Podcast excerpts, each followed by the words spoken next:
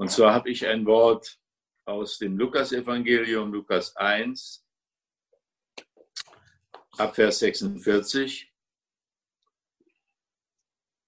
Und Maria sprach, meine Seele erhebt den Herrn und mein Geist hat gejubelt über Gott, meinen Heiland. Denn er hat hingeblickt auf die Niedrigkeit seiner Magd. Denn siehe, von nun an werden mich glücklich preisen alle Geschlechter. Denn Großes hat der, hat der Mächtige an mir getan. Und heilig ist sein Name. Und seine Barmherzigkeit ist von Geschlecht zu Geschlecht über die, welche ihn fürchten. Er hat Macht geübt mit seinem Arm. Er hat zerstreut, die in der Gesinnung ihres Herzens hochmütig sind. Er hat Mächtige von Thronen hinabgestoßen und Niedrige erhöht. Hungrige hat er mit Gütern erfüllt und Reiche leer fortgeschickt. Er hat sich Israels seines Knechtes angenommen, um den, der Barmherzigkeit zu gedenken, wie er unseren Vätern, zu unseren Vätern geredet hat gegenüber Abraham und seinen Nachkommen in Ewigkeit. Das ist das Loblied der Maria.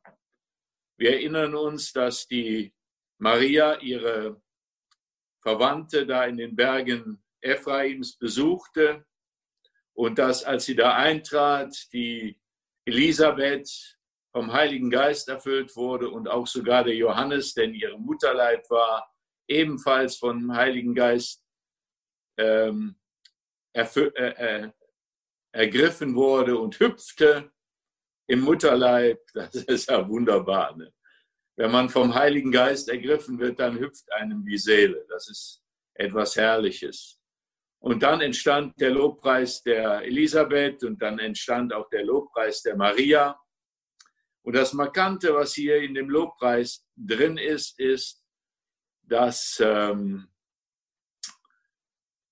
ja, dass das in Erfüllung ging, was die Propheten auch schon immer vorausgesagt haben, dass Gott die Hochmütigen zu demütigen weiß und dass er die Niedrigen und die Armen zu erhöhen weiß. Ähnlich wie dieses äh, Loblied der Maria klingt auch das Loblied der, der äh, Hannah, da damals im Alten Testament, die den, den Samuel äh, bekam.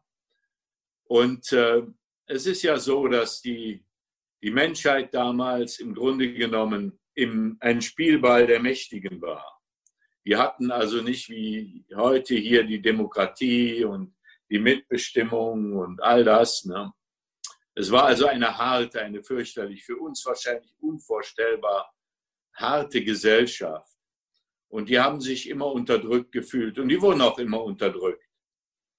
Und äh, sagen wir mal, heute ist es so für uns in Deutschland, ja, man denkt, man, man könnte irgendwas mitbestimmen. Aber ich will mal so sagen, in Wirklichkeit hat sich da nicht viel geändert.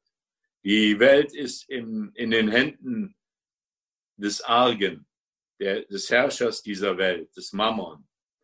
Und äh, äh, wir, wir fühlen uns manchmal ohnmächtig und wir, wir denken, wir müssten das machen und jenes machen und dies machen. Und so geht es mir und so geht es wahrscheinlich vielen von uns. Und dann wettern wir und diskutieren mit der Politik mit oder mit diesem oder jenem mit. Und äh, ich, ich denke manchmal, Gott sitzt da und schmunzelt darüber, weil er ist im Regiment. Er ist auch jetzt im Regiment. Er hat auch jetzt seine, äh, seine Herrschaft und wir dürfen ihm vertrauen. Und äh, wir dürfen wissen, dass das letzten Endes das erfüllt wird, was er vorausgesagt hat. Das haben wir auch schon gehört. Ähm, Bernd hat es zum Ausdruck gebracht. Das wird erfüllt, was die Bibel sagt. Das erfüllt sich vor unseren Augen immer wieder. Gott ist im Regiment und nicht die Menschen. Und äh, ich hatte das am Freitag oder was gestern auch ja gestern war es, gestern Abend auch gesagt, wo ist denn Gott? Man fragt sich manchmal, ja, wo ist denn Gott bei dem allen? Ich sehe ihn nicht, ich kann es nicht erkennen und so weiter. Und da haben wir die wunderbare Parallelstelle, könnte man sagen, im Jesaja 57, Vers 15. Jesaja 57, Vers 15. Ich lese ihn mal vor. Moment. Na, gerade dann.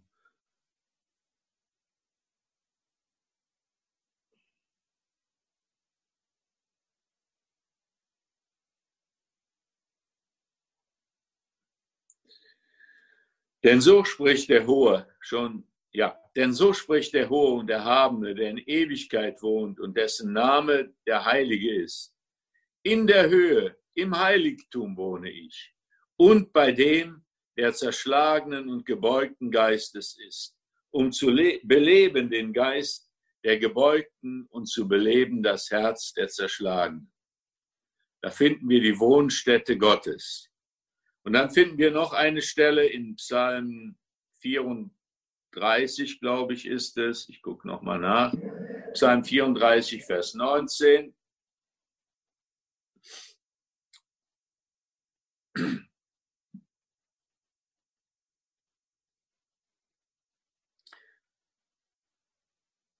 Nahe ist der Herr denen, die zerbrochenen Herzen sind und die zerschlagenen Geistes sind. Dort wohnt der Herr. Das ist die Wohnstätte Gottes. Und auch wir, wenn wir, wenn wir uns demütigen, wenn wir, wenn wir unsere Herzen zerreißen, wenn wir uns Gott nahen, wenn wir vor ihn kommen und beten, in welcher Not auch immer, dann wird Gott uns begegnen. Dann ist er uns nahe. Vielleicht spüren wir ihn dann mal nicht, nicht unbedingt sofort. Aber er ist besonders denen nahe, die demütig sind, die sich, die sich ihm nahen, dem naht er sich. Wer sich mir naht, dem naht, dem nahe ich mich. Wer anklopft, dem wird aufgetan. Wenn wir uns aufmachen und Gott wirklich ernsthaft und mit, mit zerbrochenem Herzen Gott suchen, dann wird er uns immer wieder auch nahe sein und wird uns trösten und wird uns erheben. Vielleicht hat der eine oder andere Probleme. Viele von uns haben. Eigentlich ist keiner, der ohne Probleme ist. Keiner, der nicht irgendein Herzeleid, irgendeine eine Traurigkeit erlebt. Aber ich möchte uns alle trösten und sagen, Gott ist da, wenn wir uns ihm nahen. Wenn wir unser Herz ihm wirklich öffnen, uns demütigen vor ihm, dann kommt er und begegnet uns und tröstet uns und hilft uns. Und das soll ein Trost sein, auch für jetzt, für diese Tage, für die Situation, für uns alle, auch für, als Gemeinde. Er will uns trösten. Wenn er auch manchmal die Umstände nicht sofort ändert. No? Wenn er auch manchmal, äh, ja, Manchmal bleibt das alles so. Der Chef bleibt derselbe. Vielleicht ändert sich auch das Herz des, äh, des Nächsten, mit dem man zu tun hat, nicht unbedingt. Oder der ändert sich nicht. Aber unser Herz ändert sich. Unser Herz wird getröstet. Er ist uns nah. Wir spüren dann doch seine Gegenwart und seinen Trost. Wir werden verändert. Und das ist schon mal eine gewaltige Sache. Denn nur Gott kann uns verändern.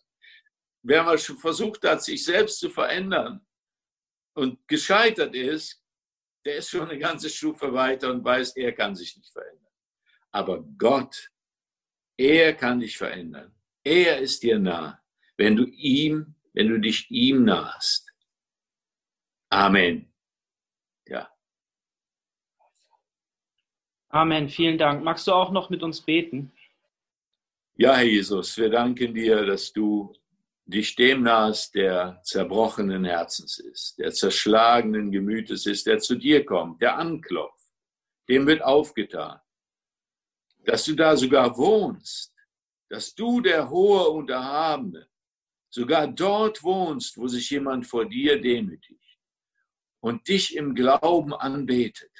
Ja, dass du sogar deinen Geist in den hineingibst, und dass der Geist Gottes in uns, deinen Kindern, wohnt. Welch eine Herrlichkeit. Er hilft doch allen, dass sie das persönlich erleben, dass jede geistliche und glaubensmäßige Trockenheit verschwindet aus dem Leben und dass du einem jeden wirklich so begegnen kannst. Amen.